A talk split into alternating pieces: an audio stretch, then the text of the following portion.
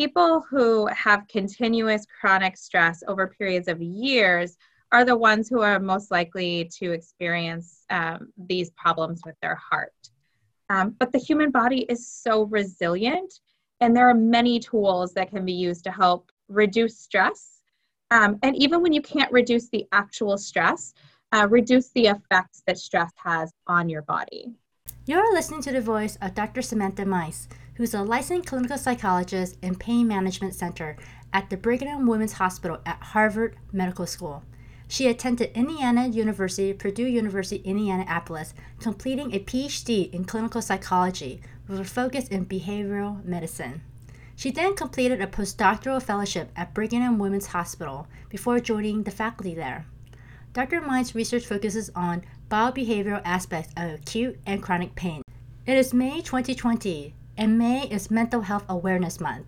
In this episode, Dr. Meints will share her career path as a clinical psychologist and tell us how the body and mind reacts to physiological and psychological pain and stress and how does stress impact our immune system.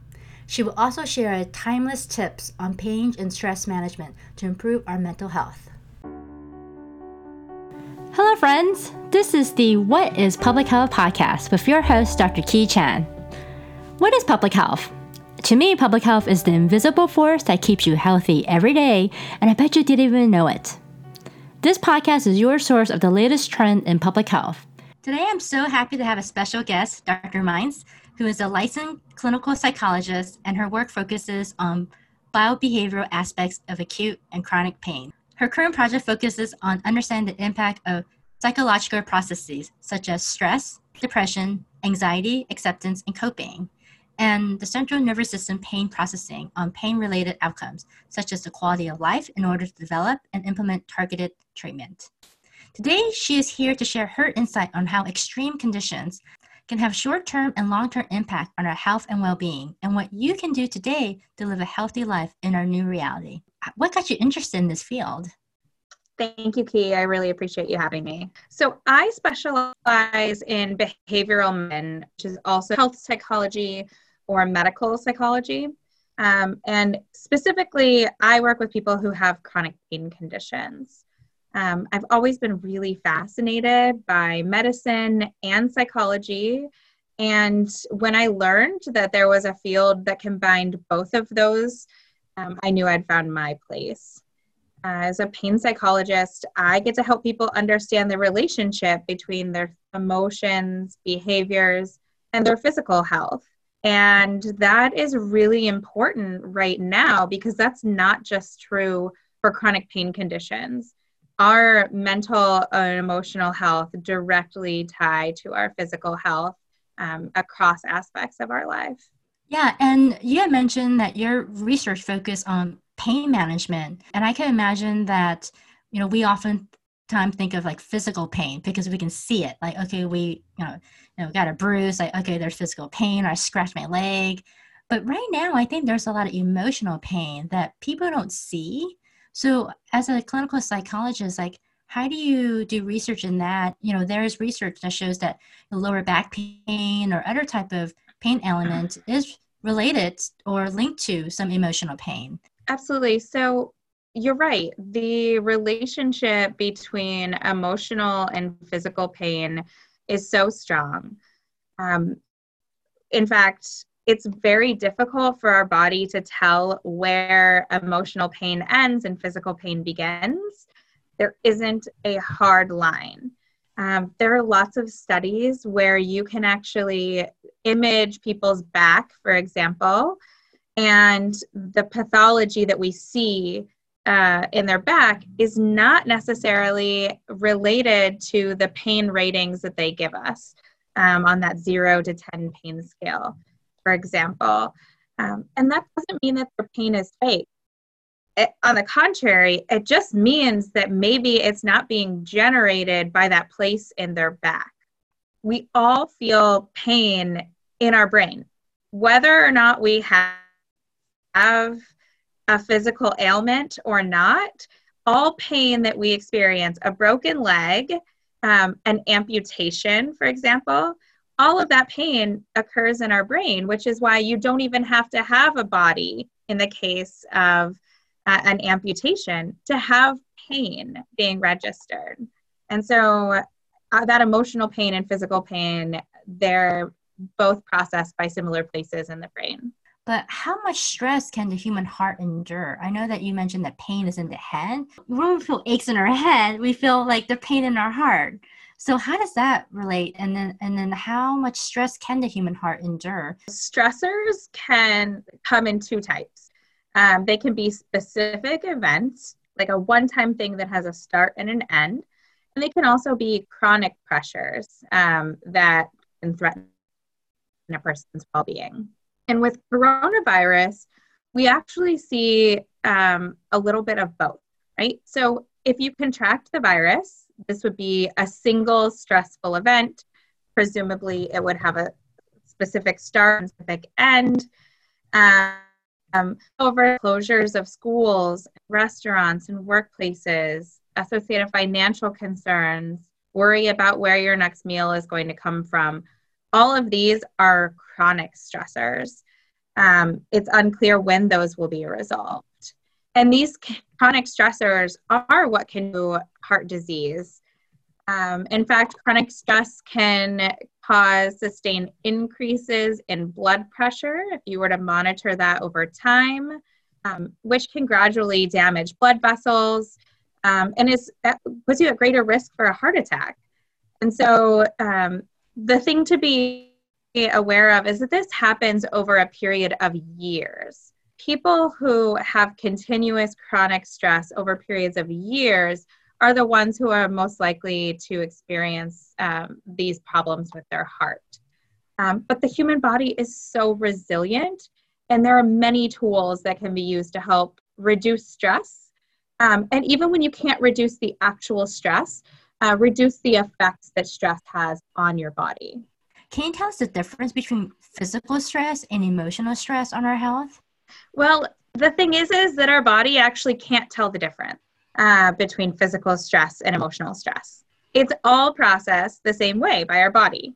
Uh, so when you encounter a stressor, whether that's a bear in the woods um, or that stressor is the fear of losing your job, your fight or flight response kicks in. And when this happens, your heart rate, blood pressure, and breathing rate all increase. And this is great. It gets oxygen to the muscles who need it in order for you to fight the bear or flee from said bear, right? Uh, your adrenal glands release cortisol. We've all heard about cortisol, I'm sure. Um, and this increases the amount of glucose or sugar that's in the blood. And so, again, this fuels our big muscles, preparing us to fight or flee in the case of a bear. Um, your body also stops non essential functions like digestion.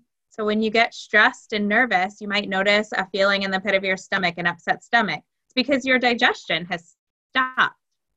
Altogether, this is great for you to fight the bear or run away from the bear, but it is not useful when you're worried about losing your job.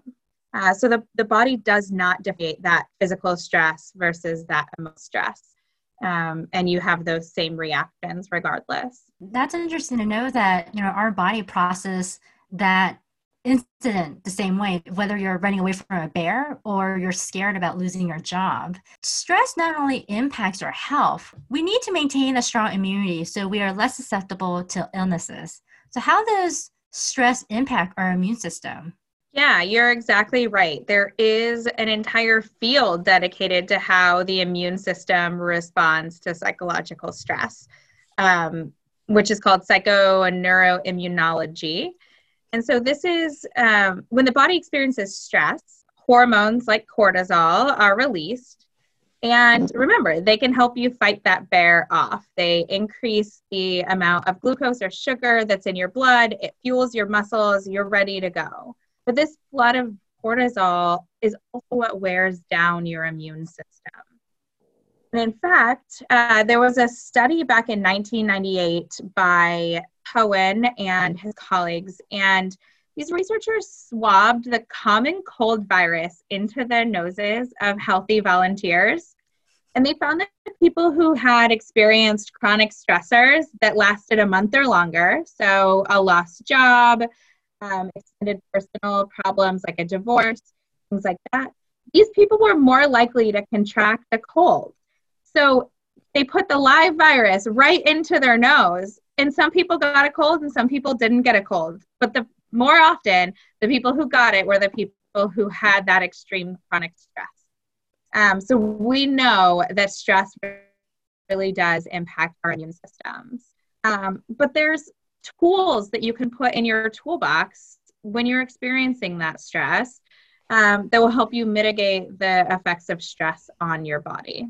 Like, what are some general tips that you can give to reduce stress that so that they are building up their immunity and that they are reducing heart issues in the long run? They are reducing any physical pain because emotional pain can help relive physical pain as well. So, there are lots of things that we can do for self care. Um, so, first of all, excuse me. So, getting social interaction when and where you can. I know that that's tough right now, but just the same way that you mentioned shifting that mindset to away from what you can't do and what the good you're doing by staying at home, shift from the what you can't do with your friends to what you can do with your friends. You can call them, you can interact with them on FaceTime or Skype or Zoom or whatever other um, platform you like to use. There are lots of ways that you can um, interact and play games on your phone with other people. Um, you can, you know, a lot of video gaming systems have a social component where you guys people can play together. So keeping yourself social, um, sleeping appropriately. I cannot emphasize sleep enough. This is going to help your heart. It's going to help your immune system. It's going to help your pain. It's going to help your stress level. Sleep is like the magic pill that fixes everything. Uh, so, getting really good quality sleep every day, doing what you can um, to keep your routine so that you can get that that good sleep is perfect. Um, eating healthy foods, you know, again, making sure that your body is fueled appropriately. Um, this is a time where it can be really easy to snack and to be kind of gluttonous as you're sitting around the house bored. Um, so don't keep things in your house that you don't need. Um, go to the store once. You know, that's going to minimize your social exposure, which is great. Um, it also keeps you from buying all sorts of snacks every time you're hungry. Um, you know, limiting your alcohol consumption sure, it's fine to have a glass of wine or a beer every now and again, um, but a chronic use of alcohol um, and large quantities of alcohol do, does lower your immune system um, and can increase stress in the long run. It also can impact, um, so it has lots of poor effects on the body. Um, practicing relaxation strategies. This can be deep breathing. This can be something progressive muscle relaxation. There are lots of relaxation strategies. Great apps out there um, that you can use to do these. You can also just Google right for free. Um, practicing gratitude is so incredible. I like to do this in the morning when I wake up. And again, uh, before I go to bed. So just writing down three things. I do it in my phone. I don't have any special place where I do this other than just a list in my note tab in my phone. Um, but I just write down three things that I'm grateful for. Um, and they can be the littlest thing, like the sun is shining today, and I'm really happy that it's not gloomy and rainy. Um, it can be really big things like I'm really grateful for my health and the ability to work from home. Um, and I know that not everyone has that, so I'm really thankful for those things. Um, you know, turn off the TV. We mentioned that. Avoid social media. That can be so helpful. It can be really helpful for some people that like to connect on social media, but for others, it can just create stress. Um, and if you find that it is stressful, limiting or disconnecting um, would be great. Uh, doing a puzzle now's a great time. Lay it on a table, take a couple of days, get that done. Um, you know, practicing some form of art. If you're like me, uh, coloring might be more your speed. So, my version of art is a coloring book for adults. Playing a board game with your family if you're isolated inside, uh, listening to your favorite music. There are really so many ways that we can take care of ourselves, and we don't usually think about those. Um, and then going to the gym, getting some exercise. We may not be able to go to the gym right now, but uh, trying your best to increase exercise is really helpful. Thank you so much for all those helpful tips. Oh, I was thinking like maybe I should um, get out my coloring book that I put away. Um, maybe uh, reinvest in my in my inner artist um, to explore that.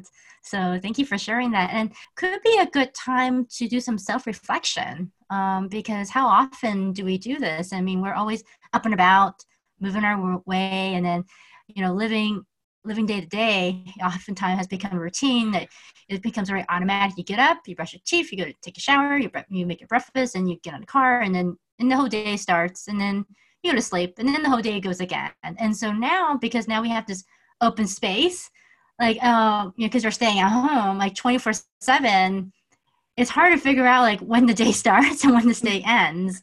And so now you're kind of forced to like break away from your routine i mean and to do some self-reflection so that's one thing um, i think many people might be thinking is that i could do many of those things but sleep you know is so important but because what happens throughout the day does impact the quality of our sleep what are some tips for that? Because you know like you said like sleep is so important right? That when we go to sleep our body rests you know our immune system can recover you know our physical health is recovering mentally spiritually.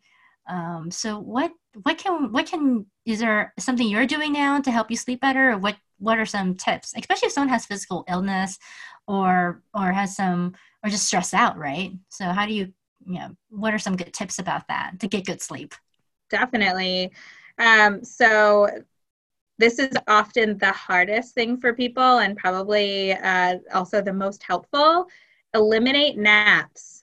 Now we have this maybe extra time um, in our schedule where we can nap. When you nap, you essentially reset yourself to where you don't need that rest when it comes time for going to bed. Um, so minimize naps, eliminate them when you can. If you have to have them, make them early enough in the day. Um, and try and keep them like 30 minutes or so so that you're really not uh, getting a full recharge, if you will um, and re- really still need that that sleep, build up that sleep drive at the end of the day. Um, and no matter what time you go to bed, set a wake up time for the next day. Try and have a consistent time that you're getting up and getting out of bed every single day.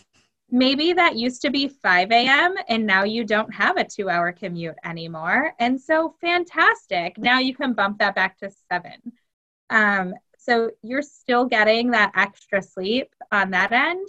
But the later you sleep in the day, the later you're going to want to stay up at night. And that pattern is just going to continue. So you have to, going to bed early when you're not tired isn't helpful. Um, and so you have to fix it on the other end, which is setting that alarm and forcing yourself to get up and out of bed. Um, and then the other thing is we're not doing a lot now. You know, we're we're isolated into our homes and we can't be as physically active as we maybe otherwise were. For me, I don't walk to the train anymore, so that's quite a ways that I, uh, uh, quite a lot of activity that I'm not getting. And so we have to be creative in the ways that we're getting physical activity throughout our day, which will also increase that drive for sleep. Yeah, actually, that's a very good point about like how to increase our um, physical activity because you know physical activity has been linked to getting good night's sleep right? You exhaust your body from working out and i tend to sleep better when i like had a really good workout that day. And like right now my husband and i haven't been able to go to the gym and doing any workout for the past few weeks and i'm getting a little bit restless and starting to get some lower back pain from sitting at the desk and working from home.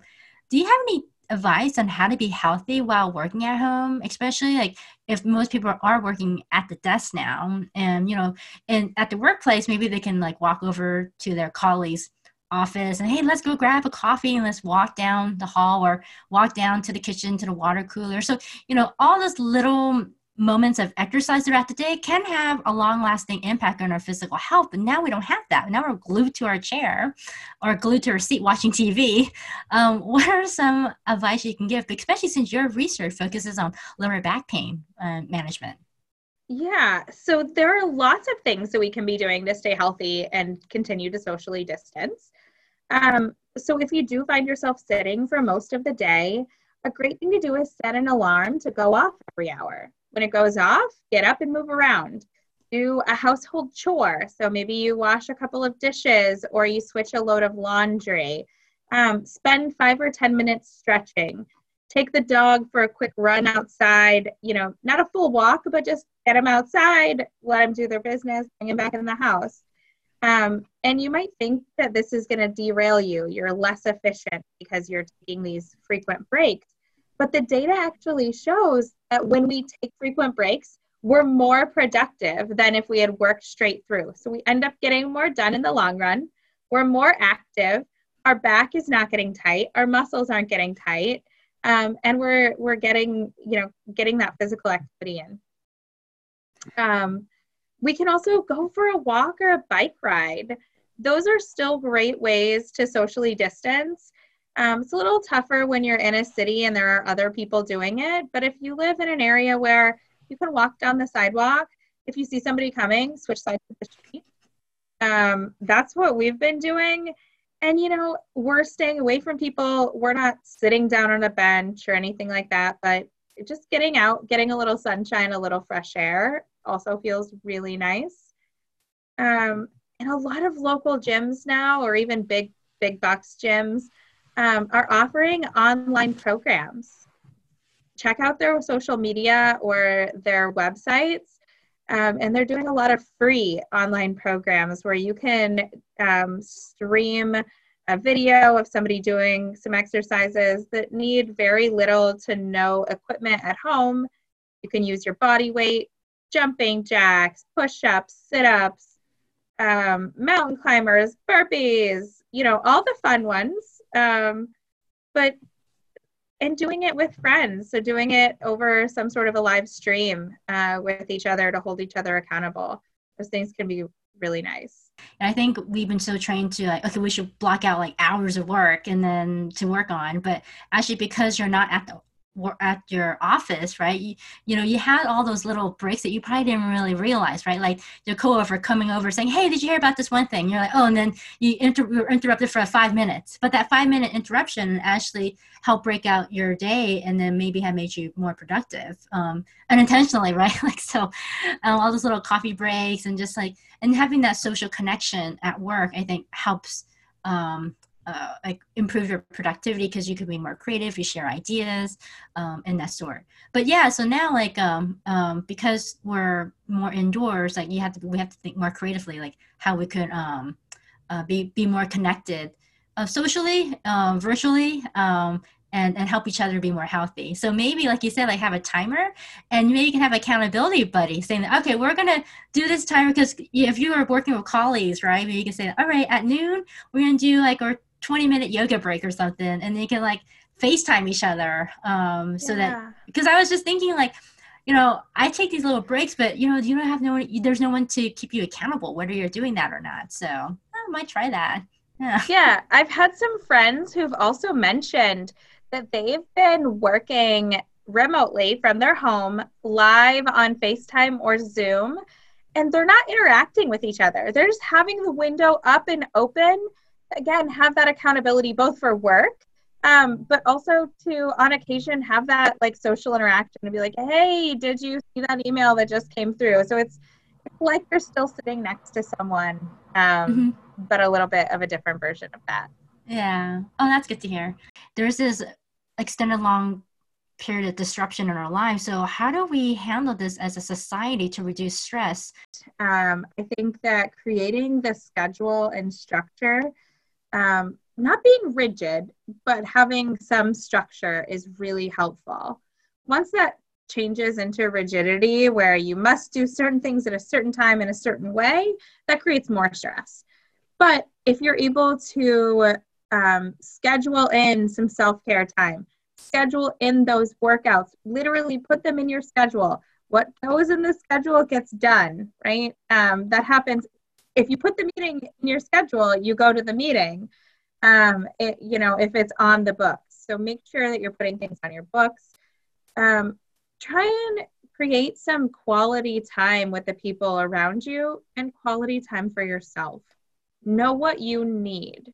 Get in touch with yourself. You know, you mentioned earlier, Ki, that you know this is a time for self-reflection. We're often going through the motions just getting through another day just to get to the next day.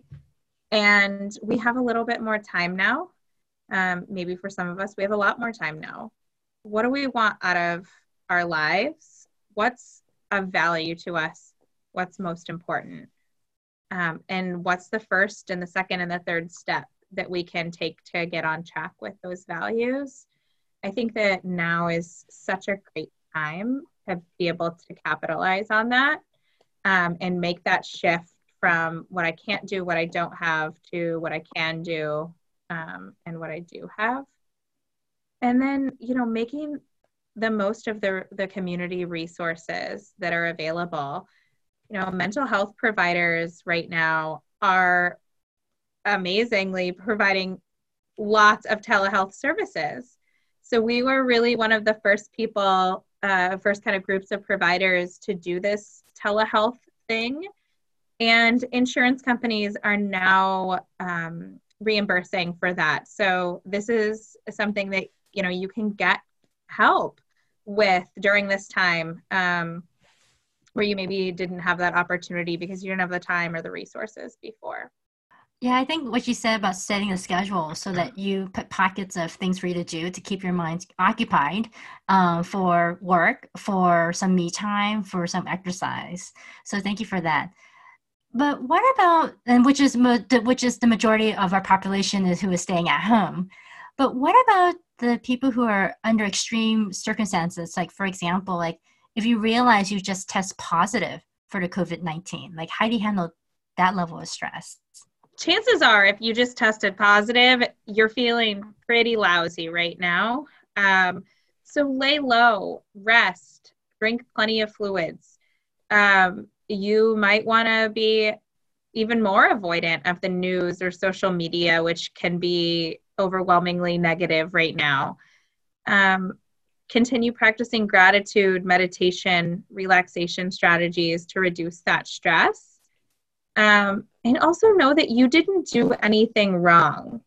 So I'm I'm seeing a lot of posts come out that are um, accusatory, uh, reprimanding people who have gotten this illness and this virus does not discriminate. This does not make you a bad person.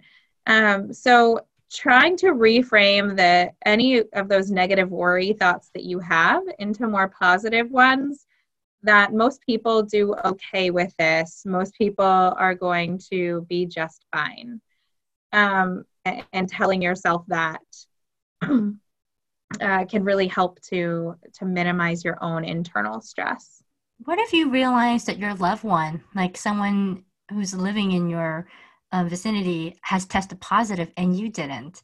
Like, how do you handle? How do you both handle that level of stress? Like, do you have like a s- sense of survival guilt that oh, I didn't get it, but now this now my loved one has it? How do you both handle that level of stress? Yeah, it can be really scary having a sick loved one during this time. um, do your best to take care of that person without being in direct contact with them.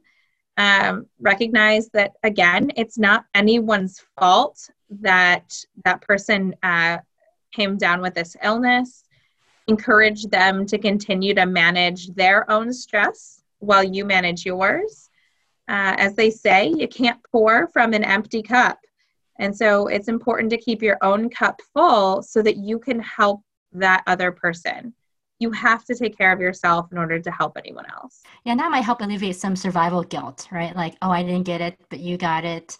Um, but what happens if you realize that you were infected and you unintentionally infected someone like either because you're outside or you because you were outside and you got infected you didn't know and because you're asymptomatic because the virus doesn't show itself um, and then you unintentionally infected your family so now you have a sense of guilt so how do you handle that level of stress yeah that's that's got to be so difficult for for people who have experienced that you know again recognizing that this is not your fault you know you need to go easy on yourself beating yourself up is not going to do any good.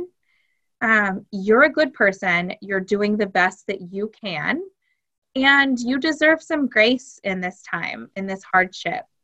Um, you know, you also need to recognize that while you may have had the virus and that then got passed to somebody else, you didn't infect that person. The virus infected that person. This is not something that you did to that person. Um, so you know trying to learn from the experience was there anything that you could have done differently?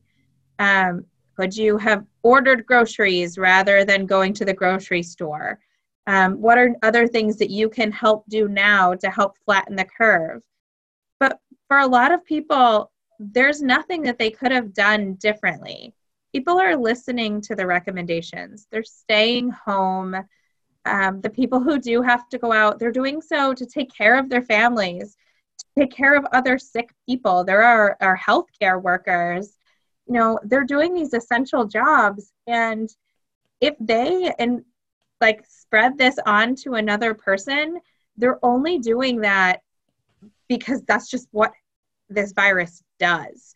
Um, they're doing what they have to do to survive and in the process um, that may not you know that may have ended poorly for someone else but it's not their fault. There's that sense of guilt right? Like because now you're seeing on the news that if one person in the family got infected like the whole family got infected and unfortunately if someone dies it's it's a devastating outcome. As we come to a close to our interview dr. Meints like any last minute golden nuggets of advice for our listeners? Do these self care tools, use them before you need them. Don't wait until you're overwhelmed to try and use the tools in your toolbox. They're most effective when you implement them periodically throughout their day. I like the analogy that you don't learn to swim in the middle of a hurricane. So don't try to learn these when you're feeling the most stress you've ever felt. Try them out earlier when you're able to implement them, and then you'll have them when you need them. Um, know that not all of the tools are going to work for all situations, for all people. That's why you need lots of tools in your coping toolbox, right? Not every problem is a nail, and therefore, not every tool needs to be a hammer. Um, I mentioned already, you know, psychologists, psychiatrists, counselors, therapists, social workers, even your clergy members uh, can all provide a lot of help, and many, if not most, are doing telehealth visits right now. So uh, don't be afraid to reach out to a professional for help if you need it. Um, there is strength in asking for help, it is not a weakness. Um, and then there's lots of, you know, kind of self help, self improvement kind of books out there that can help just put you in the right headspace um, one of my favorite authors is Brene Brown. She has several amazing books. Um, highly recommend those. I really like Full Catastrophe Living uh, by Jon Kabat-Zinn. It's all about mindfulness. Um, there are a, a, million others that I could talk about as well. Um, but you know, use those kinds of tools. Maybe you can't go to the library, but a lot of them might be available through uh, like a, um, an online library loan system or something like that as an ebook. Well, thank you so much, Dr. Meints. If people would like to connect with you, like what's the best way? Yeah, um, so you can find me at Dr. S. Meints on Twitter. Um, also, my email is smeints at bwh.harvard.edu. And um, I'm also on LinkedIn um, at so it's linkedin.com slash in slash Samantha Meints. Well, thank you so much, Dr. Meints. I really appreciate your time giving us tips on how to handle this heightened level of stress during these unprecedented times. So thank you so much for joining us here today. Thank you so much for having me, Ki. If you got questions about any of the episodes, feel free to reach out to me directly. And while you're there at it, please subscribe to the podcast and share the episode that you felt connected with so we could be a part of this collective invisible force called public health. Thanks.